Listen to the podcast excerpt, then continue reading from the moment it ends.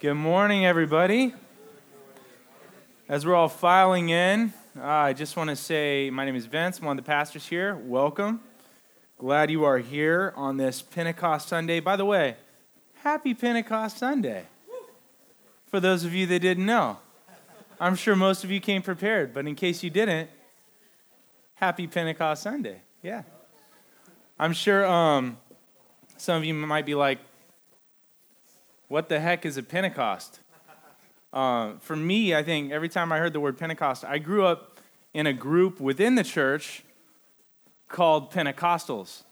And so when I heard this word, you know, Pentecostals kind of marked by passionate preaching and gospel choirs and altar calls and sweat and tears and shouting and dancing. That's how I grew up. And so when I would hear the word Pentecost, I was like, oh, that's about us. That's about our denomination. Right? So maybe that's what you think today. Or maybe for you, as you hear the word Pentecost, it's not really about a denomination. Maybe it's more about commemoration, because Pentecost is widely held as the birth of the church. And so maybe for you, this is more like, you know, just a birthday party. Happy birthday, Global Church. Right, and maybe that's all it is. I don't know. I think one of the things, though, that I've encountered as I talk to people this week about Pentecost Sunday is that there's a lot of people all over the city that have no idea what Pentecost Sunday is actually about or what's going on with it. And so I just want to start off by saying there's a depth of what's happening on Pentecost Sunday in the book of Acts in the second chapter. That is amazing. Pentecost is about a lot more than most of us realize. Pentecost is something that if we miss it, we could completely miss out on the new thing that God is at work doing through his people in the earth and what it means for our life. And sadly, this story doesn't really seem to affect many people, because they miss the significance of what's really happening here, and therefore they miss the significance of God's calling on their life and what it means to be the church. So today, we're going to take a journey back there, and we're going to look 2,000 years ago to three movements that happened in the book of Acts, chapter 2. There's a new grace, there's a new mission, and there's a new people. And in order to really understand those, we're also going to look at three reversals that God is at work doing. And in order to remember those, there's a tree, a tower, and a mountain. A tree, a tower, and a mountain. And so we're going to be journeying all over the story of God today. It's going to be a messy sermon. So hold on to your shorts. Can I say that? Yeah. Hold hats. Thank you. Hold on to something. Yeah, if most of my sermons were more of a waltz and orderly, this is going to be like a hip-hop dance, so get ready. Acts chapter 2, verses 1 through 4. Turn there with me. If you have a Bible, you can turn there with me. I'm going to be in the NIV today. We'll have it up on the screen. There's also Bibles down here. And if you don't have a Bible, feel free to take one of those. Feel free to keep it. Acts chapter 2. When the day of Pentecost arrived, they were all together in one place. Suddenly, there came from heaven a sound like a mighty rushing wind, and it filled the entire house where they were sitting. And divided tongues as of fire appeared to them and rested on each of them. And they were all filled with the Holy Spirit. Like, I know that can just be like a catchphrase in Christianity. In our Christianese, we can kind of lose the significance of what that means. But just think about that. Humans filled with the very Holy Spirit of God. And they began to speak in other tongues as the Spirit gave them utterance. Father, thank you for your word. Thank you for this time. I pray, Holy Spirit, that you would speak to us today. There are people in this place right now who, having come through all the events of the Christian calendar and just the busyness of the school year and getting to the end toward graduations and all the things that happen this time of year, Pentecost can just be exhausting. Thank you that this is not a good news message about all the stuff we can do and have to do. Thank you that this is a good news message about what you've done for us and about the fact that you are at work filling our lives and equipping us for what you've called us to do. And I pray that would be good news for our weary hearts today, that you would fill us up with energy and power to do the work you've called us to do. In Jesus' name we pray, and everyone said, amen. So briefly, the context here, Jesus Christ showed up on the scene, preaching, healing, delivering, doing amazing things. He's murdered for it, right? 3 days later, he rises again. We just celebrated that through Holy Week, through Good Friday and Easter Sunday. And then he appears to hundreds and hundreds of witnesses.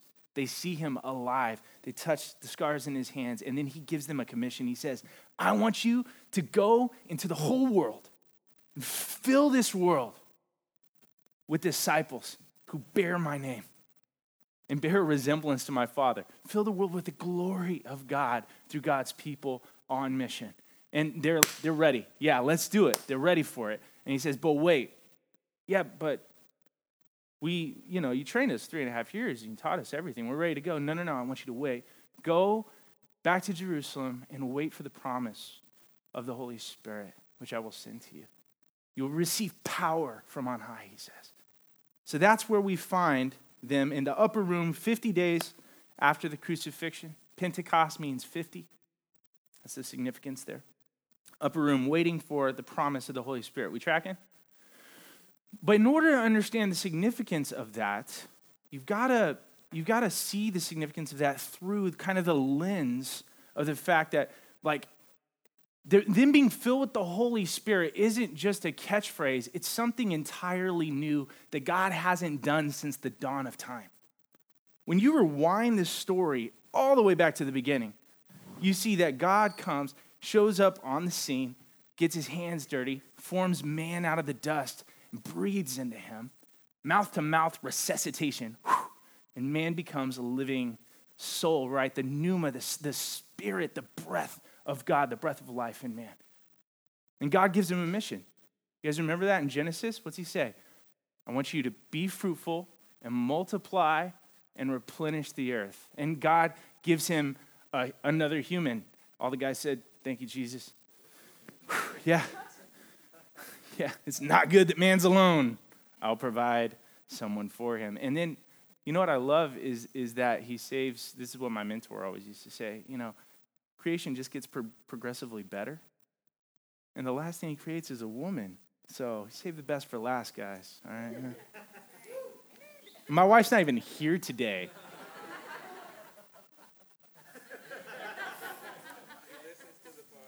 She listens to the podcast. Yeah. And God gives them a covenant. They're going to be his people. But he says, look it, of all the trees in the garden, freely eat. All of them, even the tree of life, just this one tree, don't touch it, right? And what do we see them do? I mean, they biff it big time. They've got this perfect connection with God, with one another, and this beautiful mission in the world. And it's all broken in a moment because they listen to a lie, they stop trusting God, and all of a sudden their relationship with God severed.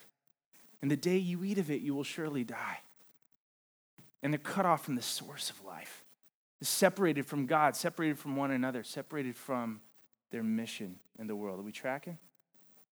In fact, what's the first thing they do? They hide, cover up in shame, isolated from one another, from God. Sin separates, sin isolates, sin divides. That's what happens. It's broken. If you look at the world around us, like you see, there's ways in which we've all experienced that kind of division, that separation, isn't there? Divided from one another, divided from God, divided from our mission, living for all these other missions in the world. And so when you look at the news and when you look at the world around us, every crime, every war, every disease, every shooting, every bit of guilt and shame and fear that divide us, everything, Every broken part of our world, inside and out, goes back to this moment, death and separation from God. What's the good news? There's good news, because almost immediately God shows up on the scene pursuing them, right?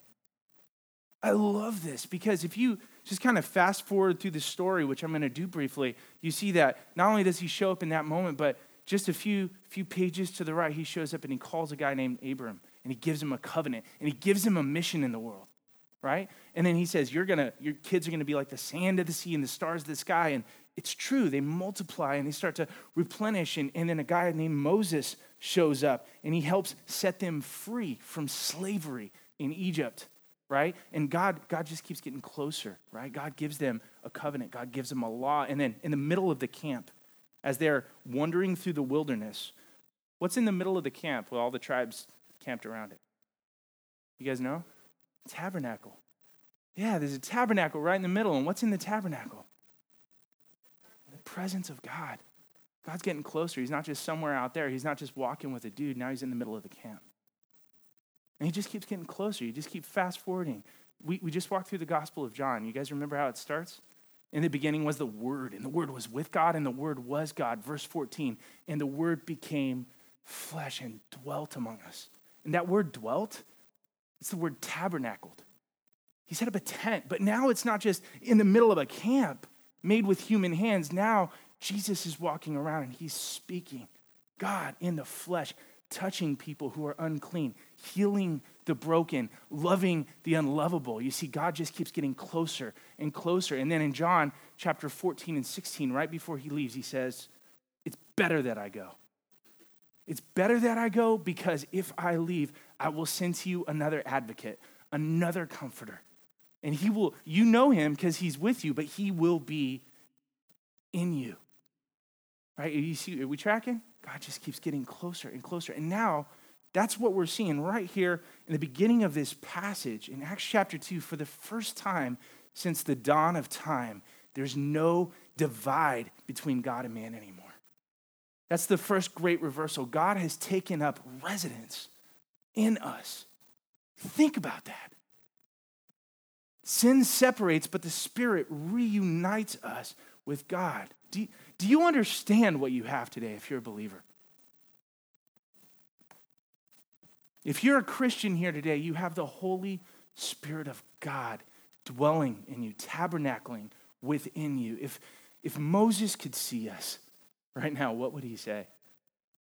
Just remember that time at the mountain where the fire comes down, and Moses, the people are like, whoa, Moses, you go up for us. We're not touching that mountain, right? So Moses goes up. He's their man on the mountain. And remember, he asked God, he said, Lord, show me your glory. And God says, nobody can experience my glory and live. You can't experience the fire of my glory. It would consume you. So he hides Moses behind the cleft of the rock and covers it up as he passes by. And Moses just catches a glimpse of his glory.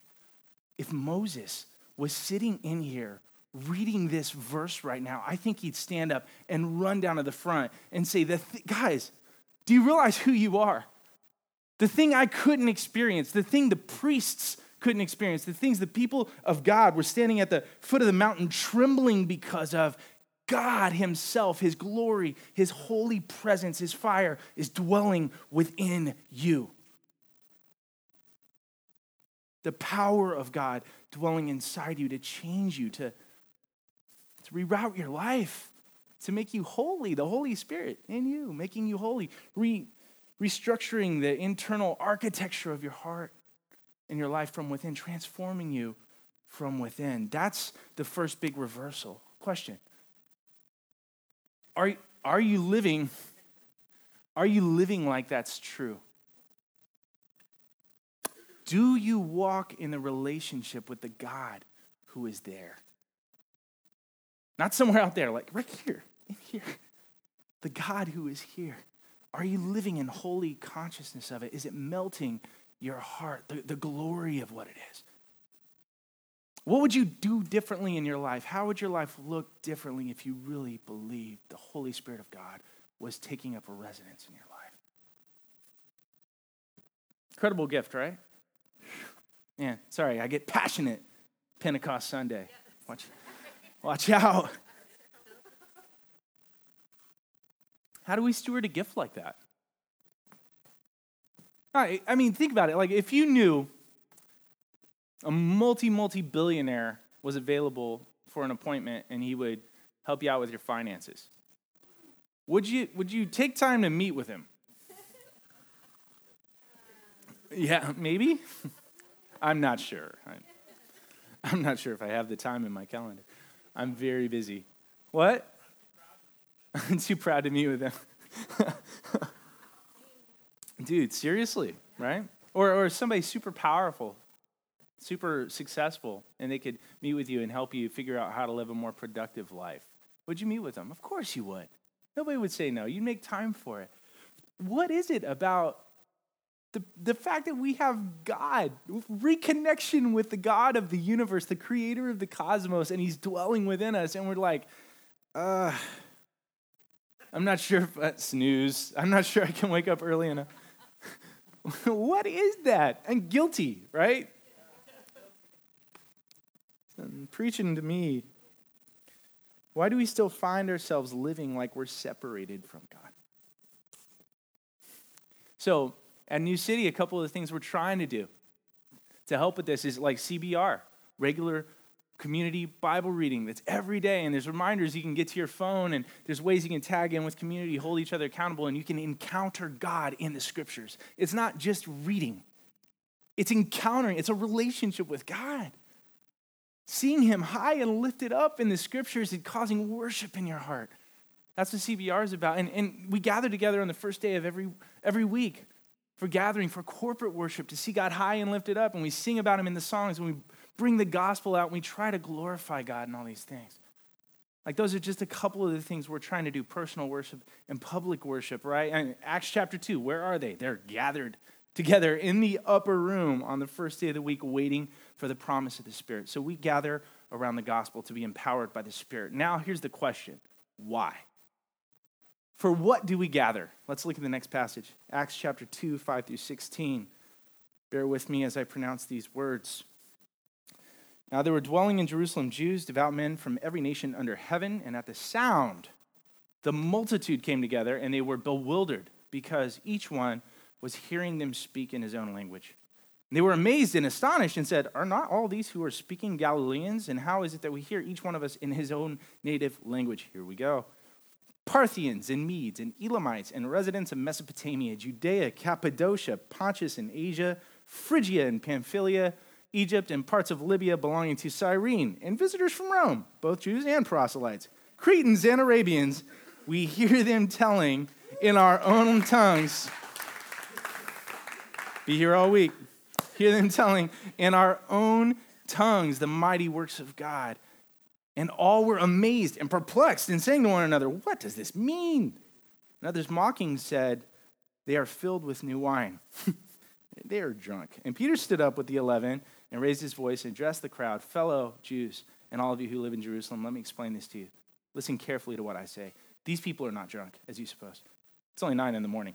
No, this is what was spoken by the prophet Joel." And then he goes on to preach this masterpiece that he didn't even study for. Every time I read that, I'm like, you can do better, Vince. You can do better. One of these Sundays, I'm not even going to study. I'm just going to walk up here. This is that. No, I mean, it's total. It's like a Keller sermon. Like, he's like, Jesus is the true and better King David, right? It's so good. It's a great sermon. What happens here on Pentecost Sunday? God empowers his people for mission. Think about it. Why are they gathered in the upper room? They're gathered to be empowered for the Great Commission. They aren't just gathering to gather, right? They aren't just like waiting for power so that they can be powerful, right? The gathering is for the going. The power is for the purpose of God. The manifestations are for the mission of God. Right? God is at work through his people. He's empowering them to send them out on mission, and the Spirit hits, and what happens? They spill out all over the streets, and they begin to demonstrate and declare the gospel, and they speak the gospel into every language. What's the significance of this every language piece? Well, think back to the story. And do you guys remember the original mission that God gave man we just talked about? Adam and Eve? Yeah, go into the whole world, be fruitful, multiply, fill the earth. Right? How'd they do with that? Yeah, they biffed it big time. And so, I mean, just within one generation, they went from eating an apple or pomegranate, depending on your tradition, to their son killing their other son. It's kind of the opposite of multiplying, right? And it just gets worse from there. You fast forward through the story, it's death upon death, wickedness 24/7. And God said, I repent that I even made man, it says. Like, what was I thinking? My God. Me. Oh my God. Yeah.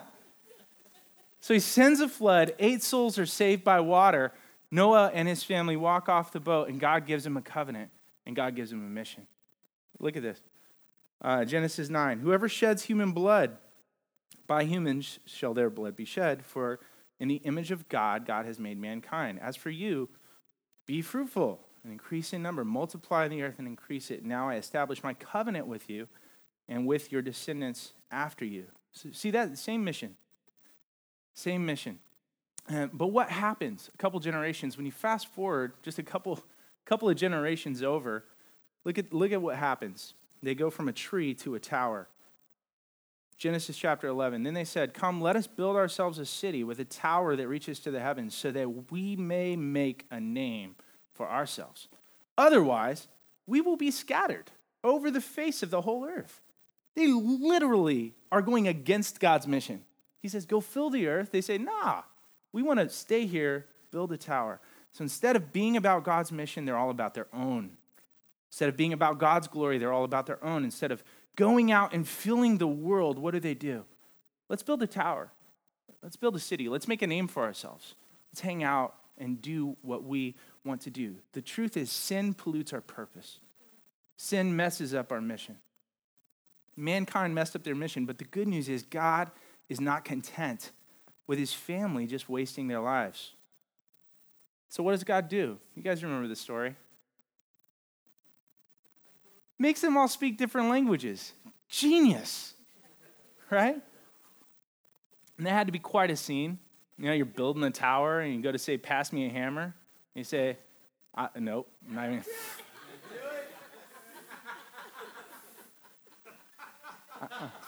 My brain went 5 different places. Nope, not going to make a language because I might accidentally cuss somebody out who's watching the new live stream on Facebook in their language, and I wouldn't even know their language, so that would be horrible. So God confounds their languages, confuses their languages, because they're all about their own mission, so God confuses their languages, and they can't communicate. But what do we see here at Pentecost? Isn't that interesting? Reverse of the curse. They were waiting. They're not gathered around their own mission. They're gathered around God's mission. The Holy Spirit hits and gives them supernatural ability, wandering out into the streets to all of those names I could barely pronounce. And they show up and they're speaking their languages. They never learned them. They were unlearned, uneducated Galileans, but they're speaking the word of God because the Holy Spirit restores what sin had broken. Sin had broken their mission. Sin had divided them from one another and from their mission. And now the Holy Spirit is here restoring it. We tracking? Let me ask you guys a quick question. What are some of the messed up missions that we end up living for? The lesser missions besides God's mission? Let's dialogue about that real quick. Success. Ooh, our own reputation. Make that my mission in life. Curate that social media. Yeah. Yeah, what else? Knowledge. Ooh, that can be a big one. Fix all my problems. Live the perfect life. Cush. Yeah. Money. Chasing money. Man, you guys are good at this. Yeah.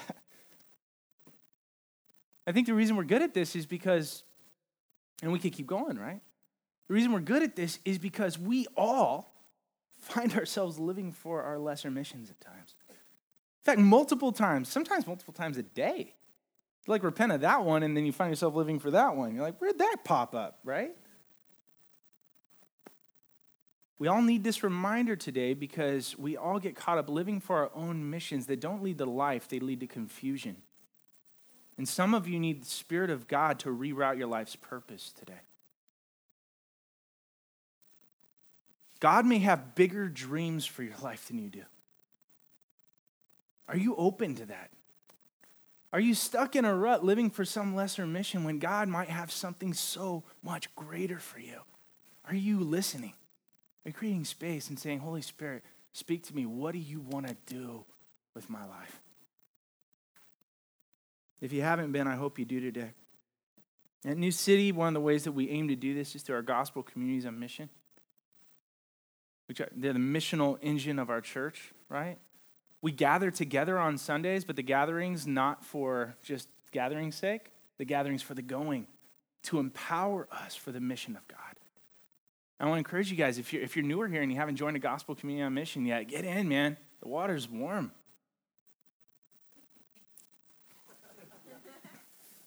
That one fell flatter than I thought it would.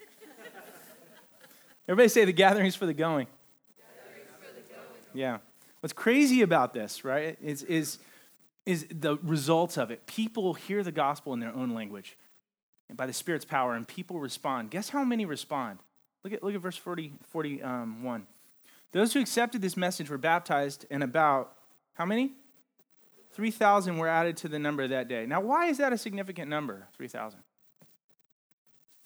I want you to think about that.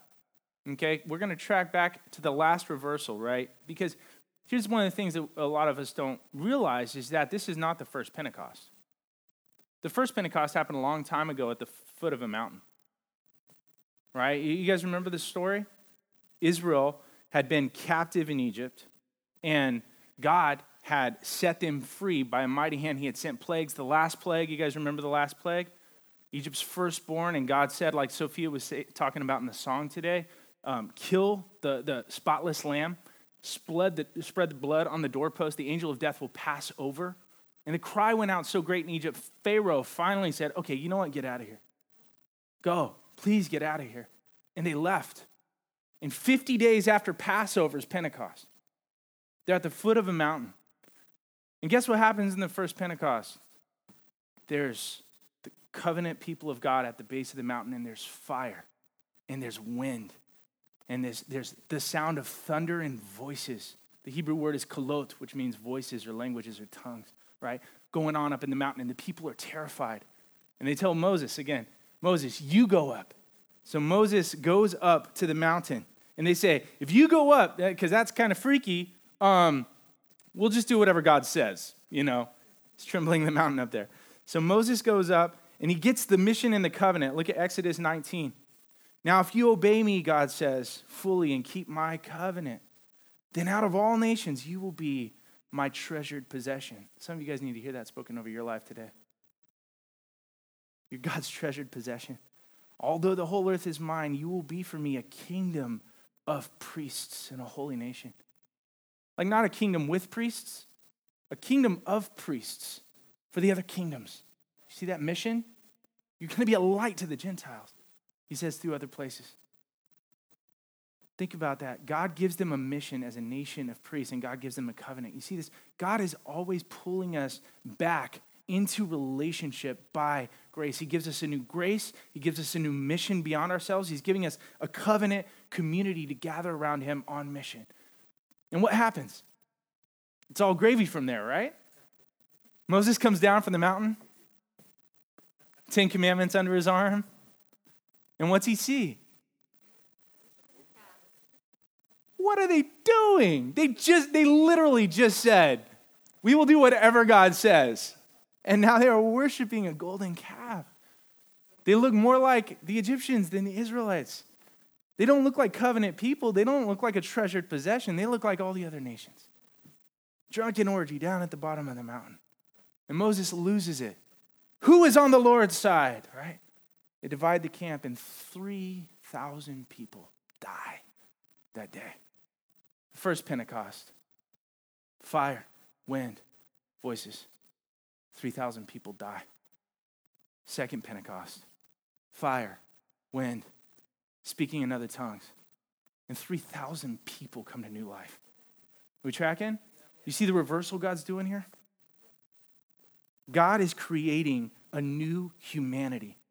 And the truth is what sin destroys our identity as God's covenant people because we find ourselves worshiping all these other things. But the Holy Spirit restores our identity. And that's why Peter would later say in 1 Peter 2:9, but you are a chosen people, a royal priesthood, a holy nation, God's special possession, that you may declare the praises of him who calls you out of darkness into his wonderful light. Once you were not a people, but now you are the very people of God. Once you did not receive mercy, but now you have received mercy.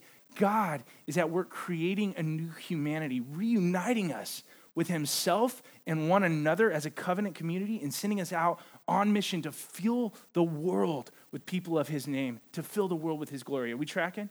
That's what's happening at Pentecost.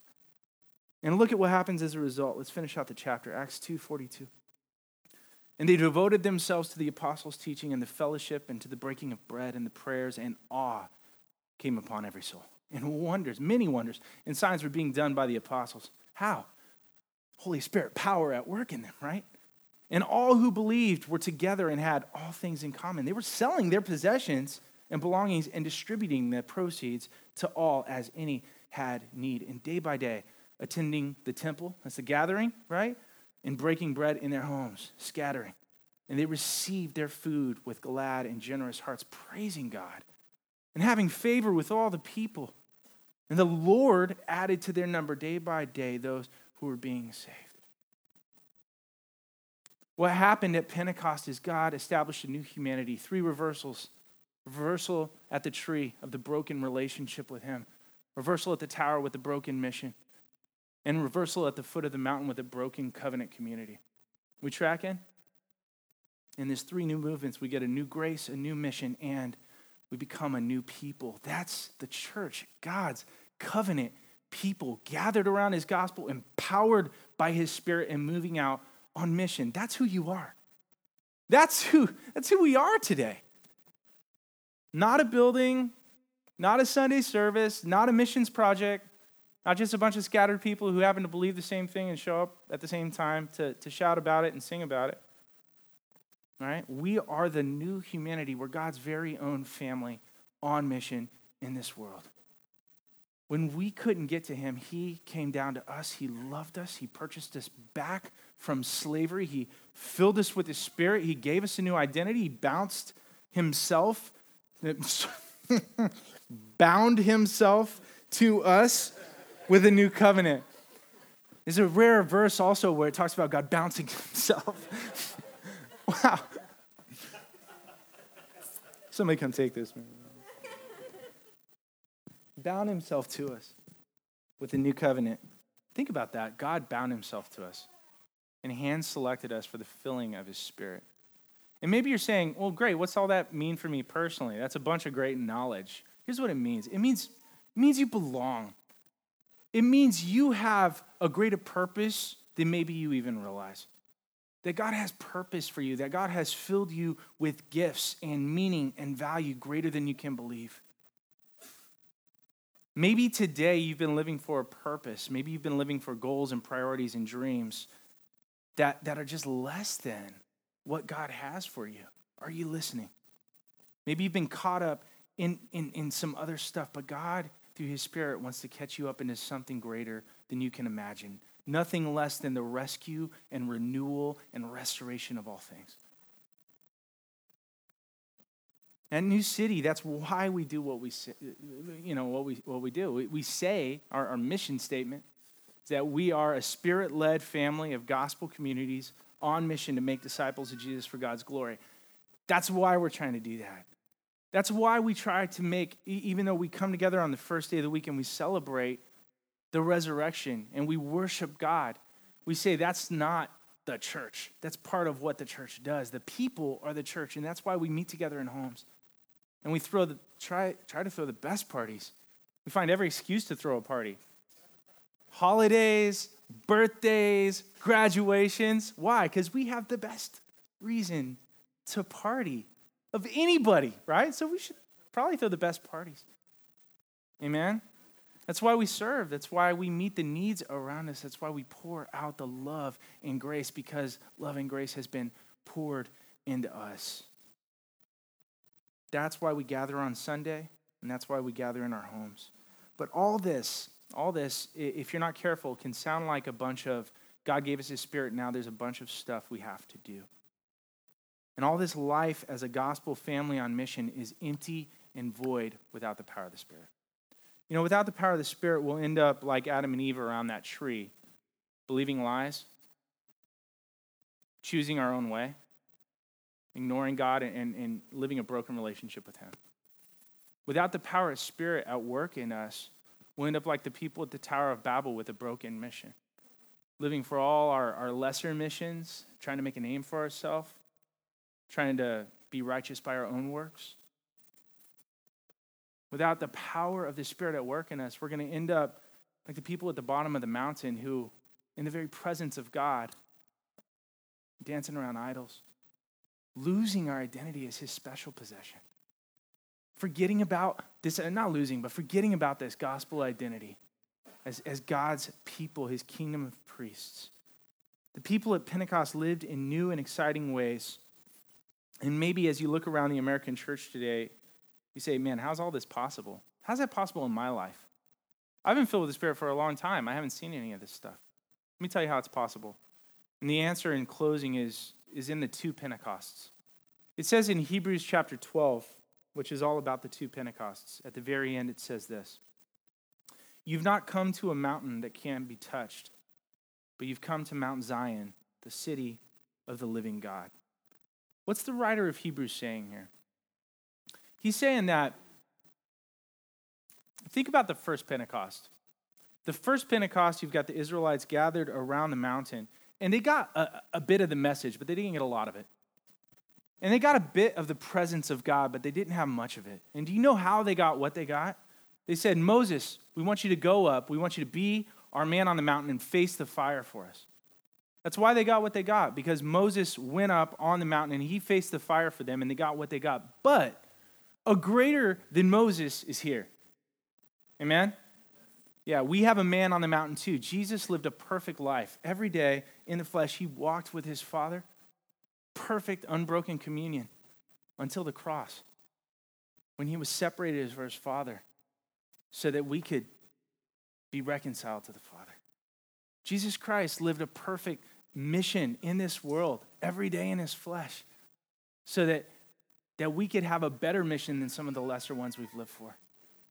Jesus Christ lived a perfect community. He pulled people around him. He loved them perfectly, even though they betrayed him, even though they denied him. He loved them. So Jesus was tried in a tower, led up a mountain, crucified on a tree so that the curse of sin could be reversed, so that we could live renewed lives made alive by the Spirit. Jesus was our man on the mountain who faced the fires of judgment. He was baptized by fire on the cross. Hell was poured out on him for us. Jesus Christ faced the fires for us. He was consumed by them so that we could be filled with the holy, glorious fire of God without fear, so we could be given a new identity as God's covenant community, and we could be called to a renewed mission that gives life to us by the Spirit's power. So today, if you can believe the gospel by the Spirit's help, you'll realize where Jesus went and what he did for you. And maybe like the onlookers on the streets there in the book of Acts, maybe today you won't hear a bunch of stuff that you have to do. What did they hear in their own languages, in their own tongues? They heard the wonders of God. They got to hear the good news of what God had done, not the bad news of all the stuff they've got to do. The good news today is that you can be filled with that Spirit. You can be reminded of the good news of the gospel and what Jesus Christ has done for you. And then out of that, out of the rest that the gospel gives, you can enter into a gospel community on mission. And I don't just mean that in the tagline of the name of the groups that we have. I mean that in the name of what the church is called to be. A gospel-centered family, a covenant community on his mission in the world. Let's pray.